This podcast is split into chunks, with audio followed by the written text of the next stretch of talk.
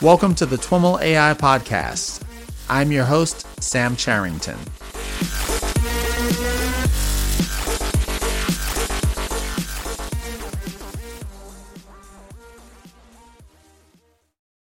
All right, everyone. I am on the line with Emmanuel Ameisen. Emmanuel is a machine learning engineer at Stripe. Emmanuel, welcome, finally, I should say, to the TWIML AI podcast. How are you, my friend? Thanks for having me. I'm I'm great. How are you? I am doing well. I am doing well. So Emmanuel and I have known each other for at least a couple years now, maybe mm-hmm. more. Yeah. Um, we met when you were at Insight. Uh, you were responsible for the Insight Data Science AI pro- program. Uh, what was your official responsibility? Because I've also I've interviewed Ross uh, on the show as well with Insight.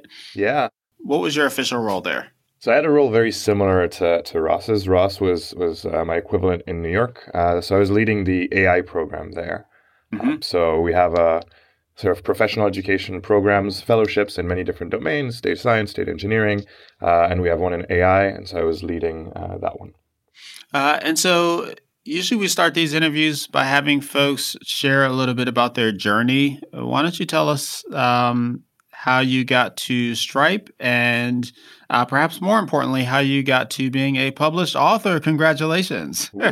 um, yeah, happy to.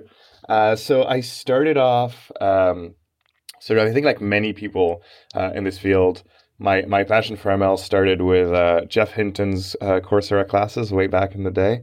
Okay. Um, I feel like for most people, it's either Geoff Hinton or Andrew Ng that, that got them started. Team Andrew here. Ah. Nothing, nothing against Geoff. yeah, yeah, yeah.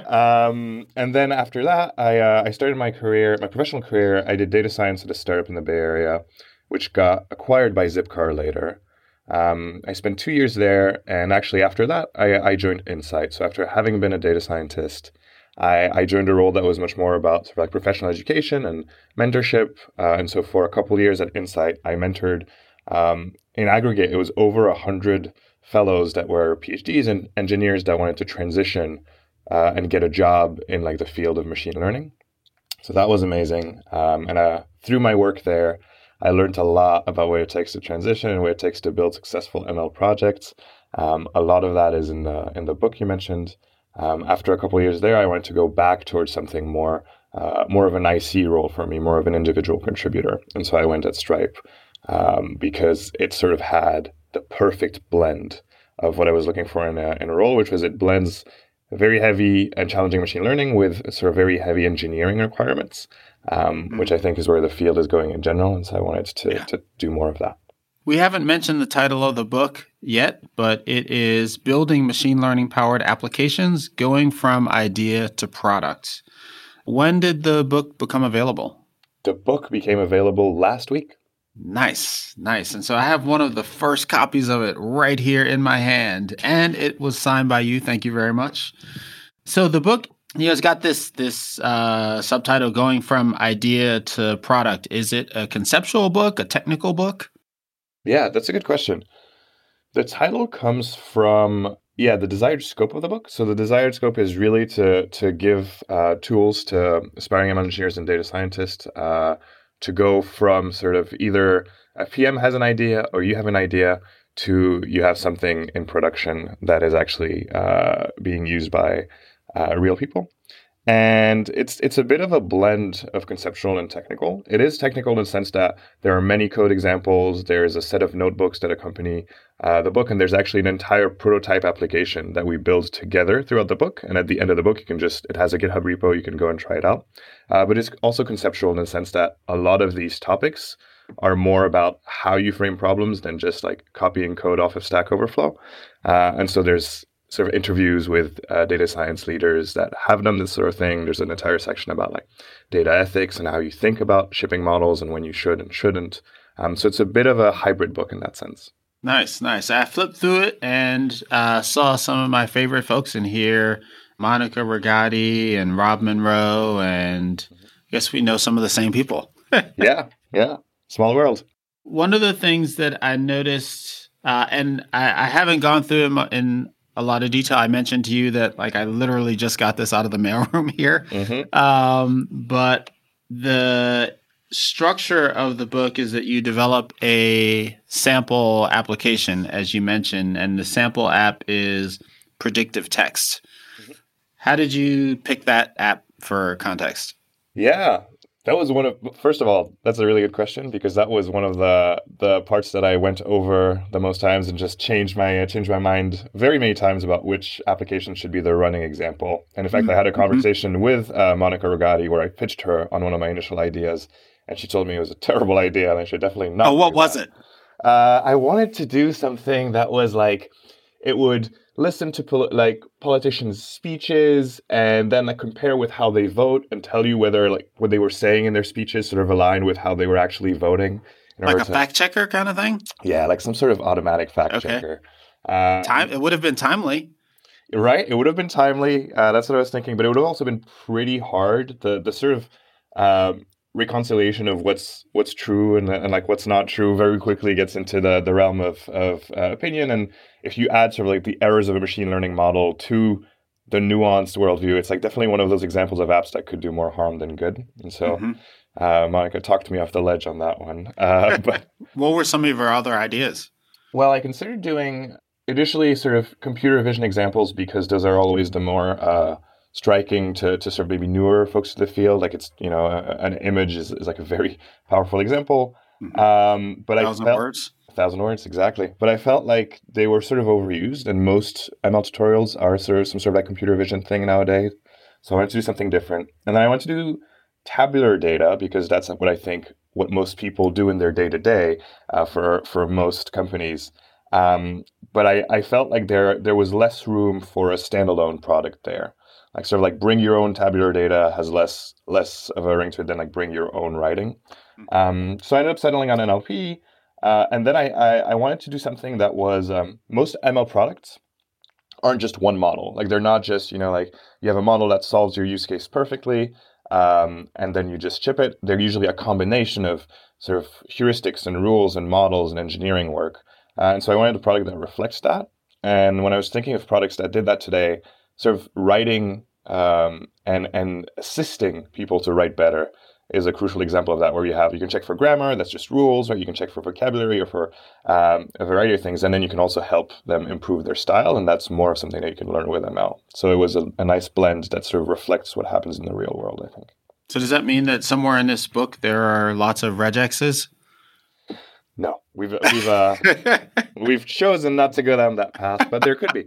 Um, the book starts with very simple so like instead of, of uh, regular expressions it's you know simple word counts that's a like oh how many adverbs are you using? Are you using and a little too much? or that sort of stuff. And so what's the overall kind of path or structure through the book? And kind of more importantly what does it say about the way that you think folks need to approach these kinds of projects? Yeah. The book is the book is broadly separated into four stages that I think generally make sense um, for for most ML projects. And I think a lot of the time people focus a lot on, on training models, and then you talk to experienced data scientists and you hear, right, oh, 95% of the job is sort of looking at the data and shipping the model, not really training the model. Um, and so, so this book purposely sort of almost ignores training models. It just assumes that you can figure that part out with uh, the mm-hmm. many really good courses around.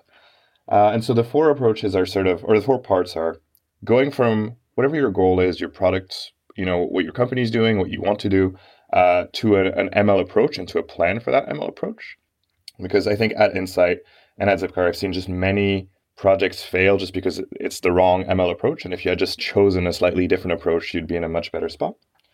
The second step is sort of building your your MVP. Uh, that's something that was definitely the the motto at Insight, and I think that Insight applied very well. Was sort of encouraging people to start extremely simple and build a full project before they go, you know, diving down the rabbit hole of research. Mm-hmm. Um, the third part is, I think, one of the ones where I sat down with the most fellows over my time at Insight, which is like, how do you debug models?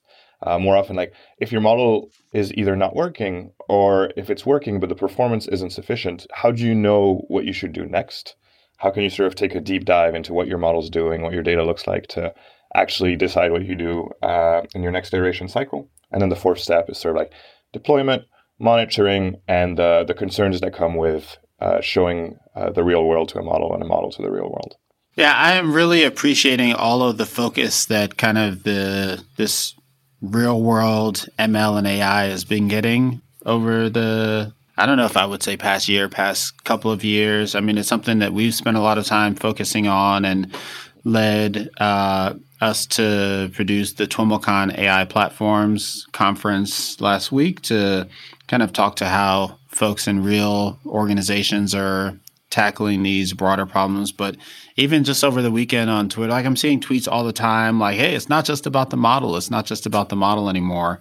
Uh, and there seems to be a kind of growing recognition that you know, and not so much recognition, but more really appreciation that that that's the case, and that kind of the broader workflow that takes you from an idea or a problem identification to getting a solution in production is you know multifaceted and and involves much more than just training up a model. Right. And and to be fair right it used to be that just training up a model was was pretty hard and maybe you needed a team of, of people that understood sort of the internals deeply but now because the tooling has evolved so much it actually is the case that the tooling's so good and the courses are so good to train models that that becomes relatively simpler than the rest Right, right. Yeah, we're uh, actually launching a study group um, in just a couple of weeks now. We do these study groups as part of our community where we'll do online courses together. And we've done a bunch of Fast AI courses and Stanford courses, uh, but we're doing one starting with uh, kind of an intro webinar on the 15th of February, uh, and then continuing on after that on this AI enterprise workflow course. Uh, that's really interesting. Unlike any kind of formal, course, this is on Coursera. Unlike any formal courses I've seen, this one touches on a bunch of the things that you cover in the book. So, you know, how do you structure data collection? How do you kind of visualize and analyze your data explore in an exploratory mode and kind of test hypotheses? Um, how do you identify data biases in the process of collecting your data? Um, you mentioned using multiple models. Um, you know, how do you use multiple models together with heuristics in order to build a solution? And then, you know, unit testing. Like when do you see that come up in a machine learning course? Almost right. never. Mm-hmm. Uh, and then monitoring a model in production, deploying models with microservices. Um, so I'm really looking forward to that, and I'll be putting a link into our show notes uh, so that anyone else that wants to take this course with me can do so. But it sounds like you are also of the belief that, you know, this is where the field needs to go in terms of actually getting value out of machine learning, kind of thinking about it more holistically. Yeah, I, I think so. I think resources like the the class you described are are really some of the most valuable yeah classes or, or, or lessons that uh, everyone can learn right now because it, it, this comes from a couple things, which is at Zipcar, at Stripe, and to some extent at, at Insight as well, you, you notice that the people that are able to contribute the fastest are sort of the ones that have the appreciation for the whole workflow.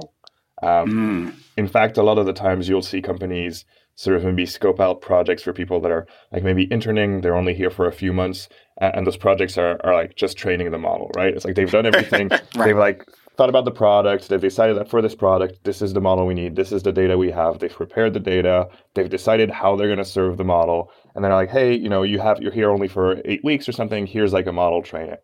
And so while while that's you know a, a fun project, uh, it, it, turns out that if you want to have a meaningful impact, doing all of these other parts is the part is what's going to be most helpful to your career at a larger company, or even if you're building your own startup, right? To just actually getting it out the door. Yeah, I love that you're only 45 pages into this book before you're into the build your own end to end or build your first end to end pipeline chapter. Mm-hmm. Uh, and that chapter, in the middle of that chapter, is like testing. Yeah. So there's at the end of the first uh, chapter, there's also an interview with uh, Monica Rogati, and she has this great concept that she talks about. She talks about the uh, the impact bottleneck. Uh, and mm. sometimes one of the examples she gives is she says like, well, sometimes your ML might be perfect, but you're still your product is still dead. You're still dead in the water uh, because you you've sort of you know kind of misunderstood a fundamental need of like how your users would actually interact with it. And this is more of maybe like a general you know software engineering like first you should talk to users before you build it. Um, but it's also a good ML tip to say like well you should as, as quickly as possible get to the point where you can show the like UI to a, a friend or a user, and have them try it, and then it gives out results, even if you don't have a good model, even if it's a heuristic, just because then you might notice that like, oh, they're using it in a completely different way than you thought, and that super complicated model that you thought you needed, you actually don't need it at all. You need something mm-hmm. else. Yeah, that's kind of applying the lean startup type of approach, which uh, you know I don't even know if it deserves a name or if it has a name. You know, if we need to call it by a name anymore, it's kind of how we do things with MVPs. But it's kind of applying that approach to flesh out some of the, you know, where it's just a bad idea. exactly.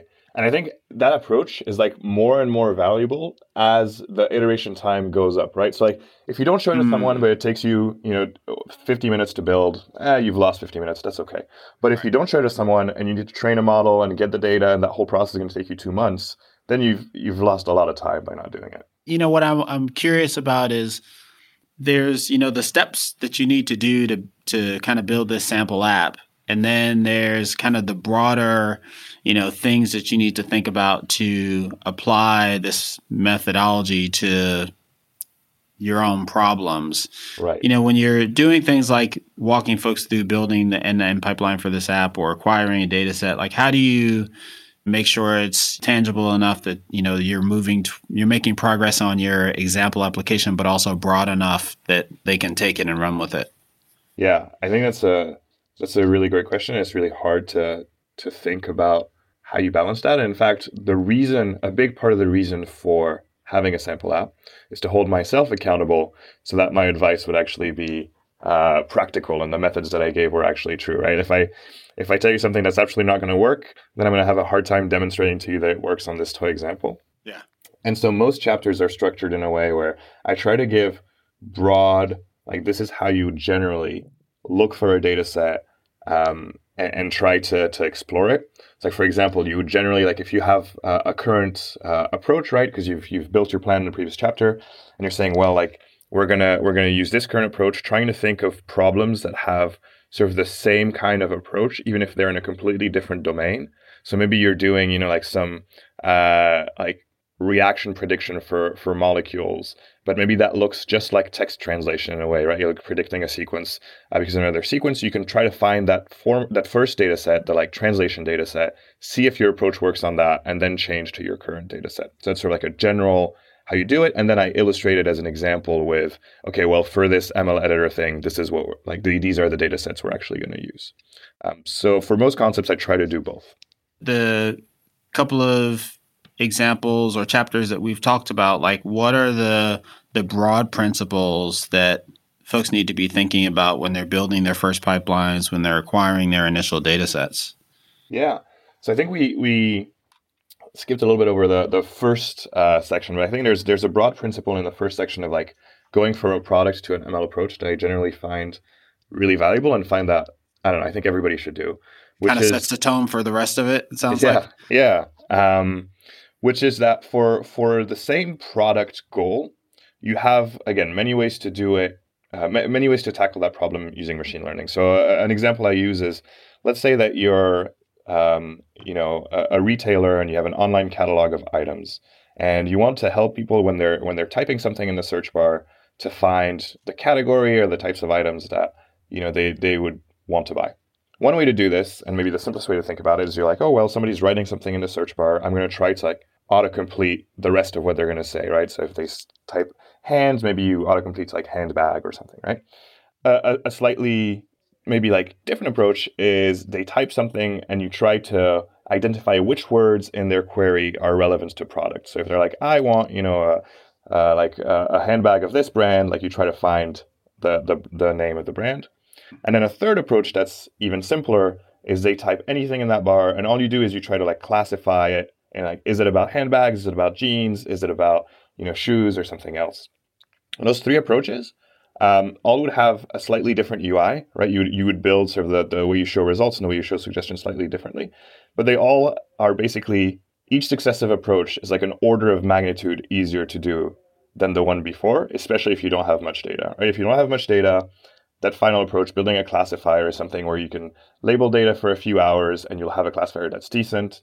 Um, if you want to do the, the sort of like knowledge extraction part, that's going to take you maybe a couple days, but you can probably get something that's pretty good. If you want to go do the full like language model approach of predicting the next tokens, that's going to require a lot of data, and you're also going to have a lot more variance. Where like sometimes you might predict some crazy things, um, and unless you have the engineering resources to add that filtering layer on top, that'll make it very hard to ship.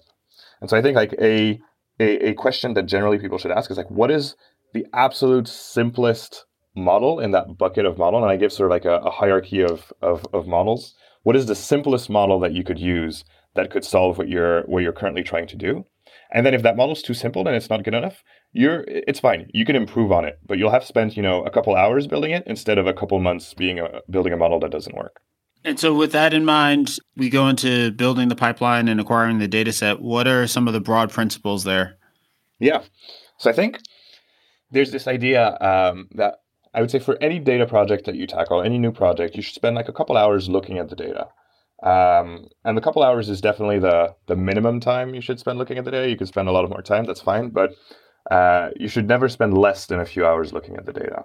Uh, looking at the data means a few things, and I found that in my experience at Insight, often um, people think about it in terms of aggregates, right? They're like, okay, well, you know, I'm looking at this this database of like texts. What's the average length of a mm-hmm. sentence? You know, how many different words are there? And that's fine, and that's something that you should you should do uh, both to find errors or things that surprise you where you're like oh i was looking at a like a database of tweets and somehow like all the tweets are one word long. There's probably something wrong. But you should also actually look at individual examples and that's something that rob munro actually talks about a lot where a lot of these individual examples will be the source for which model you end up choosing, right? So you have your product goal on one side. You've said like, okay, well, maybe like a classifier is a simple thing I can start with. But then looking at the data will give you your initial set of like features or, or of, of like types of model that you think could reasonably capture um, what you're trying to identify in this data set. And so in the chapter, I go into, well, how can you look at individual examples in a data set? That's hard, right? If you have an exa- if you have a data set with like 10,000 examples or 10 million, you're not going to look at all of them. And so there's some methods where you can you can basically use some some like NLP approaches or some approaches from other domains to embed your data. And then once you have this sort of like map of all your data points, you look into each specific sub area and you're like, oh, like this sub area, you know, for me, for the uh, editor uh, example, it was questions on Stack Overflow. So this area of questions, like they all seem to be about, you know, the English language. And so they use a lot of like maybe complex words and they have like longer sentences. Oh, this area, you know, is all about like non-native speakers, that sort of stuff. And so then it helps you like build features where it's like, okay, well, how can I identify a good question in this area or in that area? Do you have a sense for how you know when you have done enough looking at your data in aggregate or as individual uh, items that you're you know you're ready to move on is there a feeling or a sense or a checklist or something that beyond just hey i've you know looking at my watch here the two hours is up right. i can move on to the fun stuff like what what should you have taken away from that uh, experience. Yeah, that's uh, that's something that I think obviously is going to depend uh, on your data set. So you're right. Sometimes it's going to be two hours. Sometimes it's maybe going to be two days. Sometimes you're going to realize that something's very wrong, and you you shouldn't move on. Right? If you realize that something's off, you should go back to the drawing board and and sort of like get another data set or look at why your data is looking all all weird. Um, but in the case where you are ready to move on to a model, I'd say that that's when you have a strong hypothesis about how your model will actually do its work. So you know if uh, we've talked about like the retailer that like you you type queries and then it tells you like oh is it a handbag is it like something else? Well if you look at a bunch of examples and you realize that really there's you know only two or three ways that people ever say handbag or jeans um, that the, the vocabulary is like pretty simple uh, that sentences are usually pretty short you can say like okay well for this approach like you know sort of like a, a simple uh, bag of words with like word counts will work because I, I'm reasonably confident that like all I need to know is a is like what which of these three words is in the sentence. Um, more generally, I think what I'm trying to say is when you build your first model, you should already have the product goal, that's section one, and then a hypothesis about how your model, like what will make your model succeed. That's like the part two of looking at the data set. Because then once you've trained your model, what you want to do is you want to check your results against your assumption you want to say like, okay, well, I thought that like because sentences are short, um, you know, the model would be easily able to pick up on different words. But it turns out that it's not, or it turns out that it's not performing on these. And then you can go back to the data, right, and say like, okay, well, let's look at the examples that my model got wrong, and like, why did it get these wrong, and then make a new hypothesis. And that's the fastest way, and generally the most, the best way to iterate because it'll it'll actually uh, let you understand how your model is working. Which once you're ready to deploy it, you'd much rather be like, oh well, I'm pretty sure that this is how my model is making decisions, rather than like, I trained a model, it got a really high score. I hope everything goes well. Do you talk about explainability in the context of models? Uh, that's something that uh, is getting a lot of attention for folks that are, you know, particularly working in business or enterprise types of environments. Yeah, this is this is the, a topic that gets yeah a lot of attention, a lot of debate. There's generally a few ways to look at explainability. Um, I, would say there's. And I'm asking primarily from the perspective of having a sense of what your model is doing so that you can better debug it. Yeah. So there's two parts to that. One part is to have a sense uh, and to debug it, you need to look at like the internals of your model. And then you can look at like its feature importance, its coefficients, that sort of stuff. That gives you some sense of explainability. But then there's actually looking at individual data examples um, or even like multiple data examples, but trends in results on examples, which I think gives you a much better sense of explainability. And what I mean by that is looking at what are um, the like 10 examples where your, let's say your classifier was the most confident uh, uh, that it was class one, but, it, but your classifier was wrong. Right. What are the ones where it was most confident uh, of the other class? What are the ones where it was the most unsure? Like looking at those examples and seeing like, oh, you know, it seems like every time there's a question that's 16 sentences long, the model just doesn't know what's going on. It just gives up. Um, that gives you one sense of explainability. And the final sense of explainability that I think a lot of people talk about is black, black box explainers. So, like uh, SHAP values or LIME. And we actually use those pretty heavily in the book because you can use them to power uh, suggestions for your users. So, again, the, the example uh, case study is like something that's going to help you write better. So, you give it something you wrote, a question you've wrote, and then we have our model that predicts whether you wrote something basically good or bad for some definition of good or bad. And then we use Lime to say, like, oh, you know, we said that this question was like 60% good. These are the features that if you were to change them would push your questions towards the positive class more, right? We're like, okay, well, it seems like, you know, your question's much too long. So if you cut it down, actually, like we would have said that it was much better, that sort of stuff. So you can use explainability to power sort of user facing suggestions. Interesting. Yeah. Is that done commonly? Do you see that a lot? I I see that in a few cases. I think it's there's there the um, no example is perfect, and so the ML editor definitely has a few things where it's like, well, how how wildly applicable is that? But out of companies that that do that sort of stuff, that do help people write better, uh, I actually have an interview with Chris Harland, who is from uh, Textio, where they they do that for uh, general job postings and job communication, and they do mention using um, sort of similar methods at least to to surface potential features because they have whenever you're doing writing recommendations, the real challenge is that you want your users to understand them, and so explainability becomes crucial because like if I give you anything and you don't understand why I'm recommending it to you, then you're not going to use my product. And so for a subset of ML products, explainability isn't just a bonus, it's what the product is. You mentioned Lime. Uh, for folks that want to learn more about that, you can check out my seventh interview ever with Carlos Guestrin awesome. back in October of 2016. What are some of the other things that come up from a debugging perspective? I think from the debugging perspective, we end up going back to the iteration loop conversation we had earlier, which is one debugging tip that actually um, Ross gave me, which you interviewed uh, earlier, uh, and that is used widely at Insight and and elsewhere. I've seen it used throughout the industry. Is when your when your model doesn't work, not just when it's um, when you're not happy with its current score, but when something's not working, uh, you should cut down your data set to one or two examples and then get your model to work. Hmm. Like by working, what I mean is just get your model to train uh, and then output predictions. They'll be completely random because you're overfitting on a couple examples. Um, yeah but that alone. But if you can't do that, exactly, exactly.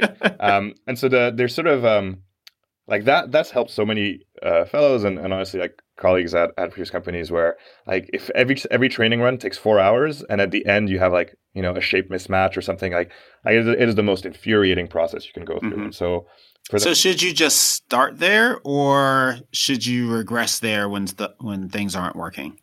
I think there's nothing wrong with sort of starting with the hail mary of like I'm going to write my code. This is this should work. Um, and then if it doesn't, then I think the first step is going there. Like if, if okay. you've you've written your your first training loop and like something's very wrong, the first step is you're like, okay, uh, you know, you, you go to your first line and you like take x train equals like x train uh, period two. Like you just take a yeah. couple examples and then you run it again and you try to get that to work. Uh, and in fact, in debugging, I, I mentioned like three steps. The first step is that, uh, which I call debugging the wiring, like making sure that data can go mm-hmm. back and mm-hmm. forth. Mm-hmm. Then I think the first step is um, debugging training performance. Once once you've debugged that first aspect, what you want to see is like, can I overfit on my data set?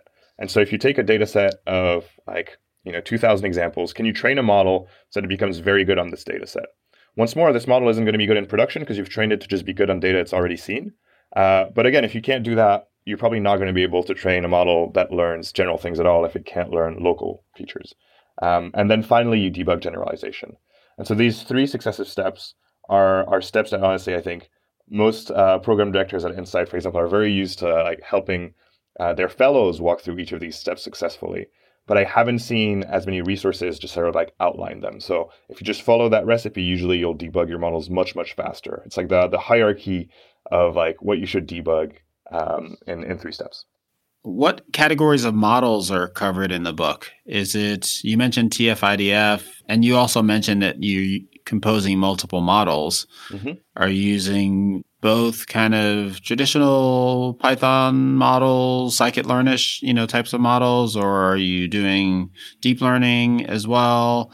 Um, what's the you know portfolio look like? Mm-hmm. That's um, that's a uh, let let me think. How many? Um, we have about we have three models that are used in the main example, and then I'd say like probably half a dozen examples of, of other models as like sort of separate from the case study as like this is how you would use VGG to extract features from images, for example. For the main application, the the models we use are pretty simple. It starts with a heuristic that's not even a model. Okay. So, then, so you haven't written the BERT version yet. No, I have not. I have purposefully stayed away from from BERT, uh, and that's not to say I have anything against. Why purposely stay? Yeah, yeah elaborate yeah, yeah. on that. yeah, um, no, I don't have anything against uh, sort of like more more recent uh, approaches. Of course, they're like breakthroughs, but I, but I think one they're covered enough. I think if, if you talk to, to sort of somebody that's either new to the field or even working in NLP and you ask them like, out of all of the blog posts and research articles and things you've recent uh, you've read recently, how many of them were about like deep language models? And they'd probably say like, well, 85%. So I didn't feel like I needed to sort of like add my brick onto that cathedral. At the same time, a lot of the advice about building practical applications apply regardless of the model that you use. And so I felt that for readers, it was best if I kept with models that were as simple as possible because I didn't want to just add complexity for the sake of adding complexity. Like I think, mm-hmm. you know, if you were to use BERT or something more complicated, you could probably get like just a better performance metric on some of these models. But to the point of this book, uh, that's something that you do in iteration number four, number five, number six, number seven. The book shows you the first three iterations, which is one, you build your sort of like first first stab at a crappy heuristic, Number two, you build a simple model. Number three, you build a slightly more complicated model. And number four, actually, and I guess this is a spoiler alert, but you look at your more complicated model and you realize it's too complicated and you remove some of the useless features to make. So the final model we use in the prototype. Um, but yeah, if I had so you wouldn't be following your own advice if you, you know, jump right into BERT in chapter two. Exactly. Exactly. if if somebody wants to write a sequel to this book, I think there's like a lot of room to try BERT and GPT-2 and and you know other more complicated approaches. But I think yeah, in general, even in industry, what would that be called? Building more complicated machine yeah. learning powered applications. yeah, it'd be called you know building applications the third year. It's like when you join a team uh, at a company, the 1st uh-huh. year they're doing this, and then if the team's been around for like ten years, they're just throwing anything they can at the wall. They're like, oh, let's try BERT. You know, let's try anything uh, we didn't cover the the feature importance stuff. You spent quite a bit of time on feature importance. Uh, how do you see that coming up? Yeah, I think in, in this case, right, it was especially useful because we make uh, suggestions for users based on the features of our. So model. that application specific as opposed to a general um, step in the process. Um, good question. So feature importance is a step for debugging. Uh, where especially if you if you're doing a, a so if you're using a model that has many features, either because it's a deep learning model and it just does its own feature generation, or you know you just have like a tabular data set with thousands of features. Uh, looking at feature importance can help you check the assumptions that we talked about. Meaning, like you've made assumptions. You said like, well, because length of a question is important, it'll be an important feature. And then you look at your features and it's not, you know, it's like the importance is 0 mm-hmm. Then your assumption was wrong. And so, as part of your iteration cycle, looking at feature importance is really valuable. Um, the the specific cha- chapter you're talking about, which is using feature importance to make recommendations, I would say is the only chapter in the whole book that's very very specific to the to the editor. It's sort of it was actually um, reviewers of the book said like the book is great, but I feel like we should have a deep dive into the the sort of like ML editor at some point that's, that like wraps things up. And so this is this is the the book's attempt at that of like, okay, well, let's take everything together and actually get the ML editor to like a, a ready product. And then the last part of the book goes into deployment and moder- monitoring. What are the uh, the key takeaways there? Yeah. So there's um, there's like three main aspects that are covered there. One is the just the the ethics of deployment and the things that you should um, think about when you deploy ML models. I this chapter is mostly about resources that I share. There's actually an, excel, an excellent free O'Reilly book about uh, data ethics that I link to in this in this chapter, and there's um, there's a lot of there's a big body of work, but I try to just give some some aspects that you might want to want to think about based on recent research. Um, then the other two aspects are just what is the engineering work around models, both as you deploy them and once you've deployed them. Mm-hmm. And so a lot of takeaways from the engineering work are for most uh, complicated models. So, like, think um, famously the uh, Google Smart Reply. So, Google Smart Reply is you get an email and they suggest those three responses that you could use. Uh, not the new version where you press tab and it just auto completes, the one where it like just suggests uh, sort of uh, yeah responses you can just click on. That model is a relatively complicated model, and because of that, it fails on a non-zero number of emails. And so before running that model, they have what's called a filtering model, which is a much simpler model, which the goal of that model is to say like, should we run our model or not? And so I cover like tricks like these tricks, right? For example, like can you, when should you decide that it's worthwhile to build a, a first model that's like a much simpler one that will save you compute time and save you from showing ridiculous results to your users if if like this input is not suited for your your complex model. Mm-hmm. Um, and then the last chapter goes into sort of like CI, CD, uh, and monitoring for ML and uh, like what you can look at when you're like A/B testing or when you're putting a new model in production. A lot of companies have started doing what's called like uh, shadow deployments, where like you put a model into shadow, which means that it's it's just like a real model, except that you don't actually use what it produces, but that's right. the sort of like final way to test it. Yeah, nice. And so, what's the you know I referred back to the TWIML AI Platforms Conference and some of the writing that I've been doing on AI, ML platforms and and kind of open source and commercial products that like enable you to build out these workflows and kind of manage these workflows for you. I'm assuming that you're not like building all of this in one of those environments. How are you like stringing together the pieces that you're doing? Is it all kind of standard vanilla Python? Or are you building on vanilla Python and using any particular kind of approach to make this modular, or are you worried about that? You know, what? How are you um, pulling this all these workflow components together? I mean, there is a world where, you know, in like a few years, something comes out, just like the TensorFlow, but just for all of machine learning. Maybe it'll be TensorFlow. And mm-hmm. this is all obsolete, where people are just like, well, you could just, you know, like write one line of this, this sort of new framework. Um, and uh, I'm willing to take that risk. Uh, in the current state, I, it, I feel like while there's many useful tools, it wouldn't necessarily be what readers are looking for. Like they're not necessarily looking to to learn how to use Kubeflow or or you know how to use uh, Airflow for for sort of scheduling DAGs. Um, so I kept things pretty lightweight, where most of it is in raw Python.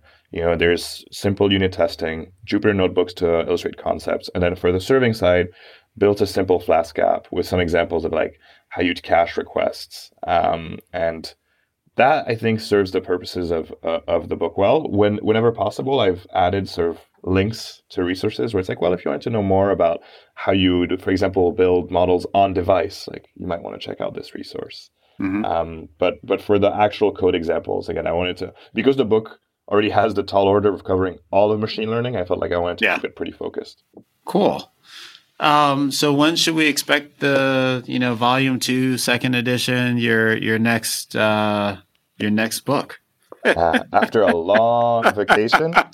Um, but yeah, I mean, depending on, on how well this uh, this book goes, it was really um, it was actually a really enjoyable process to, to write it with O'Reilly. The process of writing a book, you know, I would recommend to no one. That's horrible, but O'Reilly made it as unhorrible as as possible. So nice, awesome. Uh, well, Emmanuel, it's great catching up with you. Uh, congratulations on getting this book published. Uh, we've been chatting about it for a bit, at least conceptually, you know, mm-hmm. that it was something that you're laboring under. And um, I'm super excited to, you know, see it, have an opportunity to hold it in my hand and uh, chat with you about it on the show. Awesome. Thank you, Sam. All right. Thank you. All right, everyone. That's our show for today. To learn more about today's guest or the topics mentioned in this interview, visit twimlai.com. Of course, if you like what you hear on the podcast, please subscribe, rate, and review the show on your favorite podcatcher. Thanks so much for listening, and catch you next time.